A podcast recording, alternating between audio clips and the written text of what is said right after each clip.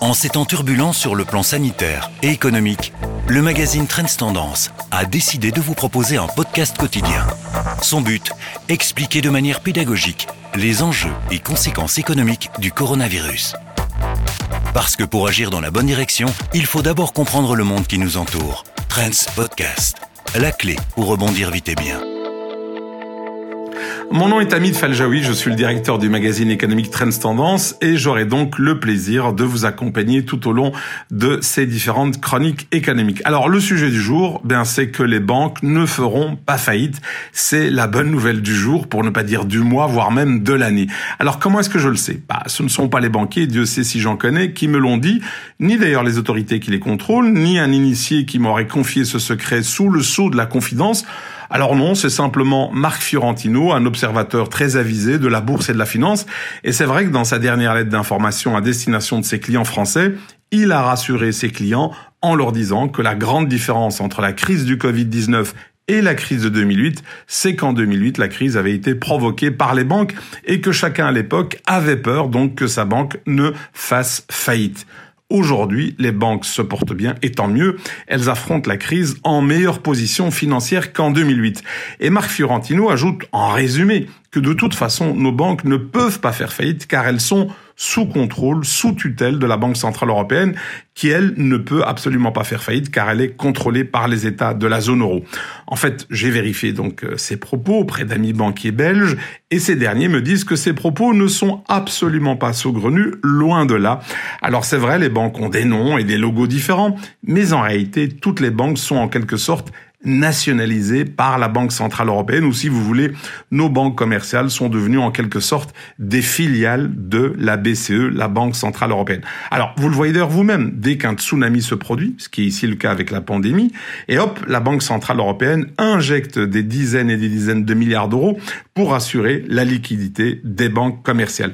En d'autres mots, nos banques commerciales sont sous assistance respiratoire, et puis, on peut aussi constater que les banques gesticulent au niveau marketing, disent qu'elles sont en concurrence acharnée les unes avec les autres, mais en réalité, elles sont sous la direction de la Banque Centrale Européenne et n'ont plus grand-chose à dire en termes de gestion. Et comme me le disait un ami banquier haut placé, les banques commerciales sont aujourd'hui le moteur, mais c'est la BCE, la Banque Centrale Européenne, qui en est le conducteur. La preuve aujourd'hui, les banques belges ne peuvent pas faire ce qu'elles veulent en matière de prêts hypothécaires. Elles sont sous la surveillance étroite de la Banque nationale de Belgique qui elle-même est sous la dépendance de la Banque centrale européenne. En fait, à chaque fois qu'une banque commerciale veut octroyer un crédit hypothécaire à de très bonnes conditions, eh bien, elle doit prévoir un coussin financier supplémentaire. Autrement dit, elle doit mettre davantage d'argent de côté que pour un crédit euh, classique. Même chose lorsque votre banquier octroie un crédit pour votre société et qui dépasse euh, X fois votre capacité à rembourser, bah là aussi le banquier est prié de mettre de côté encore plus d'argent sous la forme d'un coussin ou de fonds propres si vous voulez parler comme les financiers. Et donc c'est autant d'argent en moins pour les activités euh, des banques et c'est normal. En effet, les États ne veulent plus sauver les banques, ne veulent plus être appelés au chevet des banques et donc ils demandent à la Banque centrale européenne d'être extrêmement stricte avec les banques commerciales et donc en résumé, les banques commerciales ont très très peu de marge de manœuvre pour imposer des prix, c'est-à-dire des taux de crédit.